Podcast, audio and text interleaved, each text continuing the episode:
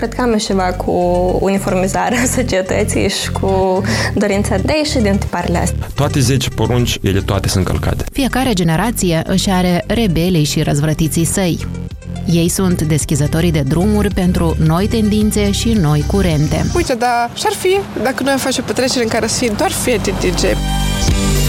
Ei sunt cei care au curajul, spun unii, sau obrăznicia, zic alții, să adopte idei și practici care pentru majoritatea sunt excentrice, ciudate sau tentante. Și rochița poți să îmbarăși pe un bărbat. Femeile în pantaloni, la volan sau chiar la conducerea țării, acces la educație sau drept de vot pentru toți, indiferent de clasă socială sau sex? Toate acestea au fost cândva doar niște idei ciudate sau de-a dreptul periculoase. Este un pas important pentru noi ca să ne mișcăm mai departe.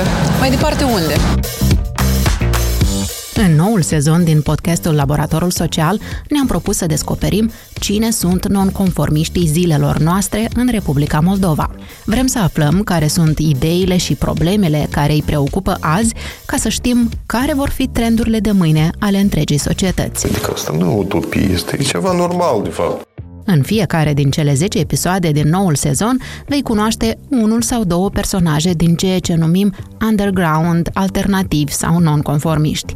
Fiecare dintre ele sau ei reprezintă un domeniu din arte sau din activism, acolo unde sunt cele mai multe și cei mai mulți alternativi muzică, teatru, film, poezie, design vestimentar, ecologie, sculptură, arte vizuale, activism cultural și civic.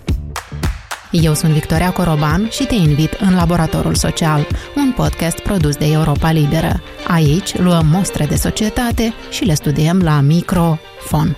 Ne găsești pe pagina noastră moldova.europalibera.org, Apple Podcast, YouTube, Spotify sau alte platforme pe care asculti podcasturi. Din 5 martie, câte un episod nou în fiecare marți.